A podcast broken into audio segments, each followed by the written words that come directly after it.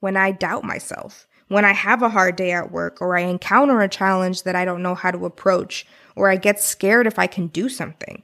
I think about my grandparents. I think about my parents who were immigrants who came to the US with nothing, the risks that they've taken. I think like if they could do that, if they could face their worst fears, be subject to incredible hostility, take risks, figure things out on their own with such little resources, then I can get through this.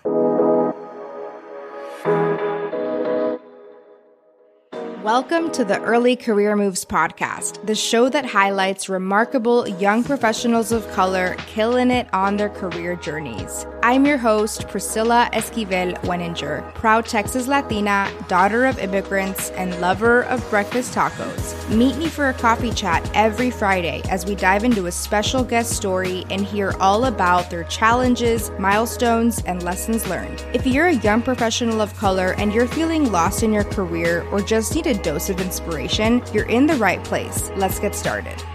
Hey there. So, today I'm really excited to be recording my first ever solo episode for the podcast. I promised you that every 10 episodes I'll be coming on here to talk about a specific topic, something related to the themes that we discuss on the podcast, where we can dive deep into something related to my own career journey, life experiences, or really anything that's on my mind. Today's topic is on imposter syndrome. By now, you've probably heard these words, imposter syndrome, ad nauseum. I mean, they come up all the time, especially on the interviews on the podcast. But just in case you haven't heard of this term or need a refresher, imposter syndrome refers to a constant feeling of self doubt, insecurity, and incompetence, despite evidence that you're skilled and you're successful.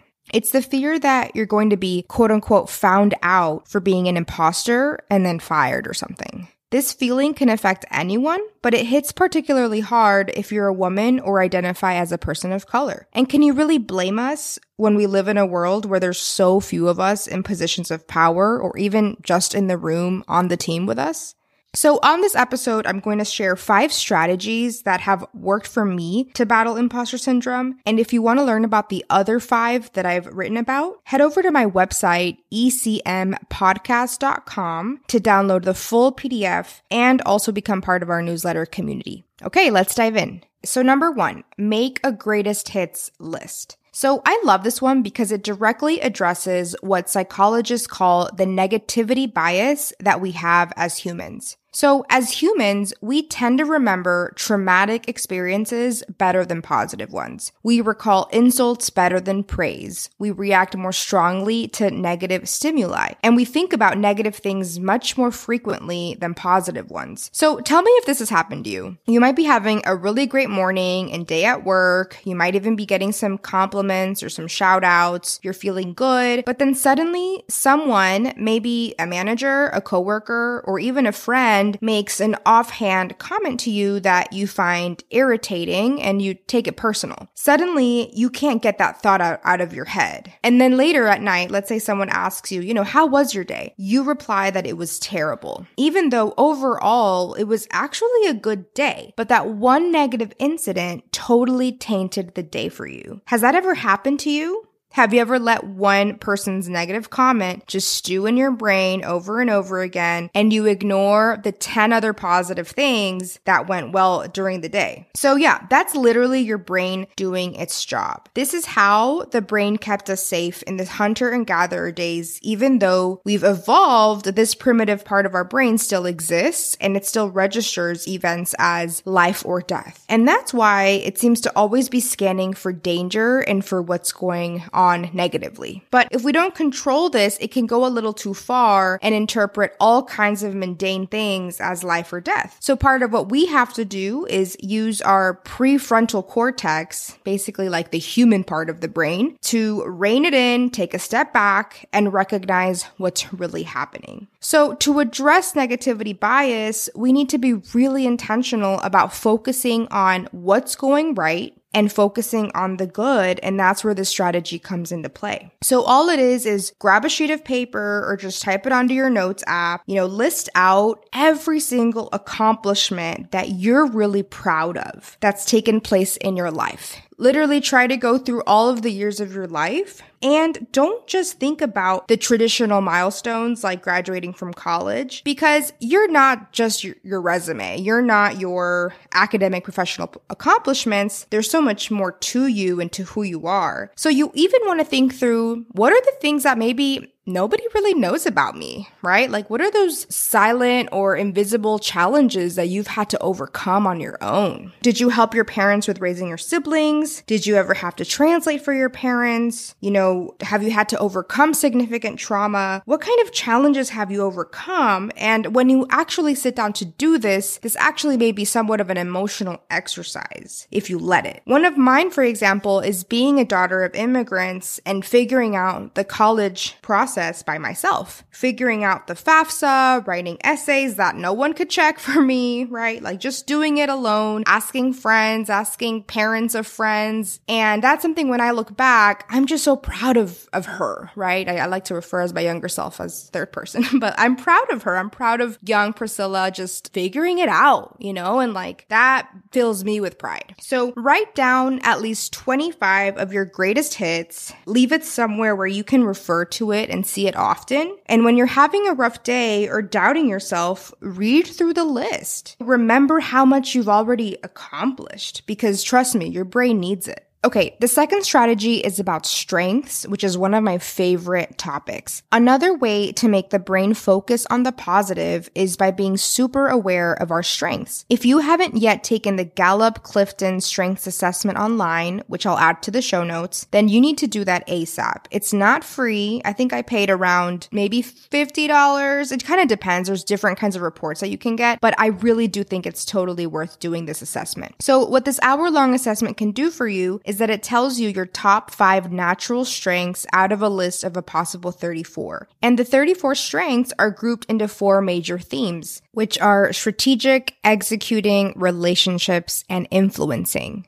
This report helps give you a language and vocabulary to your strengths and figure out where you shine, how you shine, and how these strengths can manifest for you at work. The reason why I think strengths exercises can be so effective to building confidence is that imposter syndrome often has us thinking that we're either A, good enough or B, not good enough. Like there's some kind of binary. But really, there's so much nuance. We're constantly growing and we're growing on a spectrum. We all have different strengths. That person who you think is quote unquote good at everything you know who I'm talking about. There's there's a few people that you know you look at them, you see their LinkedIn, and you're like, oh, they're so amazing, right? Well, even that person has growth areas. Maybe they're just really good at leveraging their strengths and making sure that they are visible to others. And you want to ask yourself, am I doing the same? So there's an opportunity to just figure out are you using your strengths? Are you bringing them to work? Sometimes this work helps you realize that you're in a role that's asking you to constantly use strengths that are not in your zone of genius. So, for example, for me, my strengths are almost entirely relationship and strategic based skills. I'm a people person, I'm future focused, I love to plan big picture, long term, exciting, you know, plans, right? And that comes naturally to me. That's my zone of genius. What's not in my zone of genius is rigorous quantitative analysis, which by the way was a huge part of business school, um, being super methodical or detail oriented. And it's kind of embarrassing to admit this, but I only have one strength in my top five that's considered to be an execution skill, which is the strength that people have when they're really good at getting stuff done. Now, does this mean that I'm never good at executing or I don't do the things that I say I'm going to do? No, it just means that I have to work a little harder to create systems to make sure that I do fulfill the projects and plans that I get so excited about. In terms of the detail stuff, does it mean that I automatically get an out and and I don't have to do these detail oriented tasks at work? Absolutely not. I still need to work hard every day to meet the bar when it comes to being detail oriented. But I'm also going to make sure to seek roles and opportunities where generally I can really shine through my strengths. My strengths help me be successful as a consultant because I work with clients. I'm client facing. I work with people on teams constantly and we're working to achieve very long-term strategic projects and, and goals. So that's where I really get to shine. But trust, I can't get away with not being detail oriented, right? So that's something that I'm always thinking about in my growth and development. It's helpful to understand your strengths and areas of growth through a report like this because it helps contextualize when you do make a mistake. We don't need to automatically make it mean that, you know, we're a failure or we're an imposter. Instead, you can contextualize the error and understand how it fits into your areas for growth and development plans. It allows you to keep it moving and do better next time. And so I wouldn't be able to talk about all of these things if I didn't understand my strengths through this report. So I definitely recommend you do that. Okay, third one. Remind your brain that you can do hard things by trying something out of your comfort zone regularly. So back to the brain, your primitive brain does not like it when you try to do something brand new out of your comfort zone. Why? Because your primitive brain is concerned with three things only. One, seeking pleasure two, avoiding pain, and three, conserving energy. So basically doing one and two with the least possible effort. This is why it's so much easier to order that pizza, stay in bed and watch Netflix than it is to maybe work on editing your resume or going on a three mile run. It's always a battle between the primitive reptilian part of the brain and the prefrontal cortex. Anyway, this is also why we get totally freaked out when we're asked to do something completely new, especially at work or when we ponder doing something risky or out of our comfort level. The thing is, it's going to be hard to get better and improve or see a lot of rewards whether that's a promotion, salary increase, getting the new flashy job that you want, getting into a top grad program without taking some risk. So you might as well embrace doing things out of your comfort zone and make it a habit to try new things constantly. There are two ways to do this. One is at work and two is in your personal life. So the work option I only recommend for people who have already been at their organization for a while or in their role for a while and have built up credibility, you're already meeting or exceeding expectations, and you have the room to try something different. This option involves telling your manager that you're interested in getting involved with a stretch project. A stretch project is a project on the side of your normal work that will require you to use a skill set that you may not yet have or you're insecure insecure about. So it'll make you stretch your skill set a little bit. Bonus points if it's a development area that you've been told that you need to work on. That's even better, right? So what happens when you do a stretch project is that you have to become resourceful. You have to ask for help. You have to get a little vulnerable doing that. You have to admit to people that you don't know something, which is actually a really great skill. You also have to network sometimes and meet new people, which actually helps you, right? You make mistakes, you learn, you grow, right? Like you realize that the world doesn't end when you don't know something or you're faced with a big challenge, even when your brain is freaking the F out, which it will do because that's its job, right? You may end up doing a great job and teaching your brain that you can do hard things and that you're more than capable and have everything within you to succeed. Now, if you're not at this stage at work, then do it in your personal life. I really think it's important to make it a habit to regularly try new things that sort of freak you out in your personal life. I have done this in the past with taking improv classes in the evening after work. Taking improv really freaked me out. It was really awkward. Um, and talk about looking stupid and not knowing what's happening next on stage with like strangers watching you, right? Like that's scary, or it was scary for me. But I'm actually super grateful that I did that and that I put myself in those uncomfortable, awkward moments because they made me a way stronger public speaker. And it also made me a lot more flexible and comfortable when it came to those moments where I didn't know what was happening next, right? So we have to provide evidence sometimes to our brain, even if it freaks us out, to show ourselves that we're capable of doing scary things. And what happens is that seeps into your professional life too. The next time you do something out of your comfort zone, whether that's taking a standardized test, submitting an application, raising your hand when it comes to a promotion, asking for a promotion, negotiating for a higher pay, whatever that is that freaks you out, you're gonna be a little more comfortable with that risk.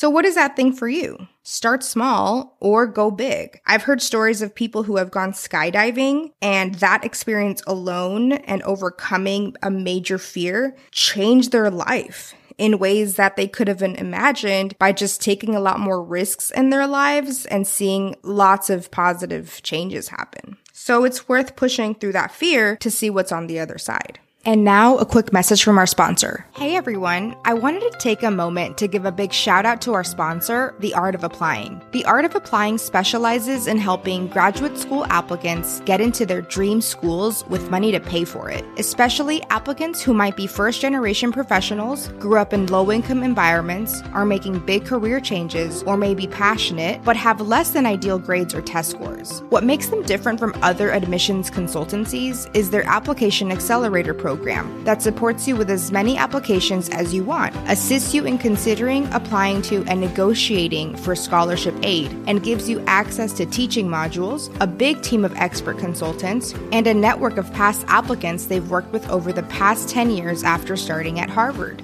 They've helped thousands of clients earn more than $20 million in merit scholarships and fellowships since their founding. As a sponsor of the Early Career Moves podcast, they've invited listeners to explore working with their team by going to theartofapplying.com slash ECM and signing up for a quick call.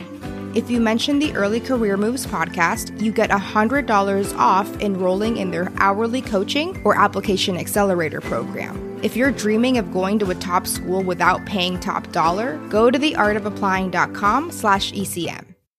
Number four. Number four is a little bit related to three, and it's called Embrace Being a Beginner Badass. So this one's a mindset shift that is inspired by the fixed versus growth mindset concept. If you haven't read Mindset or listened to Mindset by Carol Dweck by now, I cannot recommend this book enough because for me, it really helped me realize that a lot of my imposter syndrome came from a place of having a fixed mindset and not a growth mindset So embracing being a beginner badass is the opposite of faking it till you make it. I've heard many people talk about faking it till you make it as a strategy that they use to overcome imposter syndrome. And there's just something about this that has always rubbed me the wrong way and just hasn't really felt right to me.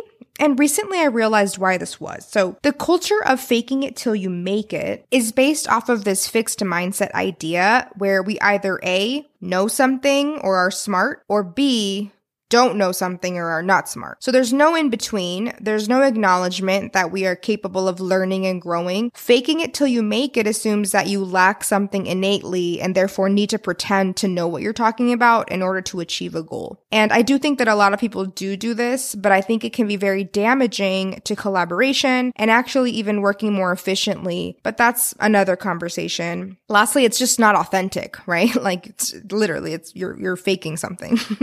you're lying. So anyway, instead, I want you to consider a different option, which is being a beginner badass. Being a beginner badass means you're not afraid to tell someone that you don't know something, but that you will figure it out. And sometimes you don't even have to say straight up, Hey, I don't know this. It just looks like figuring it out. You ask great questions, you pull resources, you work quickly, you're open to feedback. Being a beginner badass means you understand that subject matter expertise can be learned and it has nothing to do with your value as a team member or person. First of all, your value comes from you. It has nothing to do with work. That's you decide that, right? But at work, your quote unquote value manifests through those intangible soft skills that propel you forward. So being humble, collaborative, inquisitive, a strong communicator, a constant learner. I often find that people respect you a whole lot more when you're upfront about what you know and don't know and have a plan in place to figure it out. Like Marie Forleo says, everything is figure outable. And when we're honest about where we are, other people can also relax because they know you're leveling with them and they can also help you get the help that you need, the resources that you need to be super effective. Of course, I'm not referring to highly technical roles that do require very specific skill sets. I'm not talking about faking knowing how to do brain surgery. That's not what we're talking about. I'm talking to all of you who work in roles where your imposter syndrome gets the best of you and is actually holding you back from asking the questions or using your time efficiently to fill in the knowledge gaps needed to be successful. If you want to get ahead and reach your goals, you have to embrace being a beginner and you might as well get comfortable with those growing pains. Take the pressure off by thinking that you should already be somewhere by now now and just allow yourself to be a beginner. Give yourself that grace. To me, that's freedom. And it also clears the way to act efficiently and quickly to actually be successful.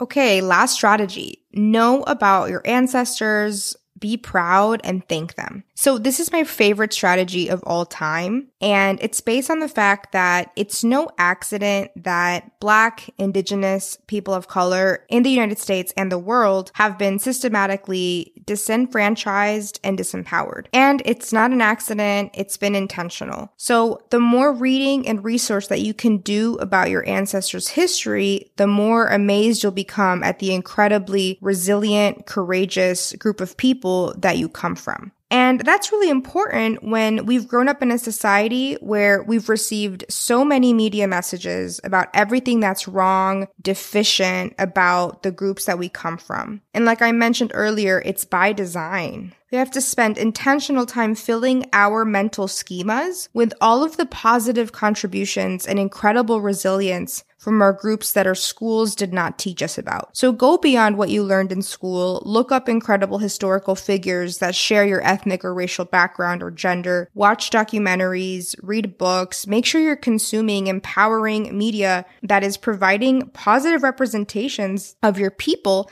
and filling in those history gaps. And this doesn't actually have to just be about famous historical figures. This can be your actual own family, right? I have a picture of my maternal grandparents on my wall that I look at every day, and they remind me of how hard they have fought and how strong they've been. My grandfather was an orphan. He grew up very poor in rural Mexico and had to drop out of elementary school when he became an orphan to support himself and live on his own. And over the years, he worked really hard, and as an adult, he actually built his own successful business that still exists today that my uncle runs. And he was able to have five kids, send them all to college, build a house, have several properties, and really become a successful businessman through his own merit. And so when I think about his story, I think, you know, he didn't have the opportunities that I've had, but dang, he played the hell out of the cards that he was dealt. And that's all I want to do is play the hell out of the cards that I've been dealt. I don't want to worry about the people around me, what their cards look like. I strictly look at mine. I, I look at my lane and I play the best hand possible. That's what keeps me going in those moments when I doubt myself when I have a hard day at work or I encounter a challenge that I don't know how to approach or I get scared if I can do something. I think about my grandparents. I think about my parents who were immigrants who came to the US with nothing, the risks that they've taken. I think like if they could do that, if they could face their worst fears, be subject to incredible hostility, take risks, figure things out on their own with such little resources, then I can get through this. I can get through the presentation, through the project, through this test, whatever it is. So definitely take that moment to thank your ancestors. Think about your family, the people that have raised you, the people that have helped you, the people who inspire you and draw from that. Make sure to draw from that intentionally.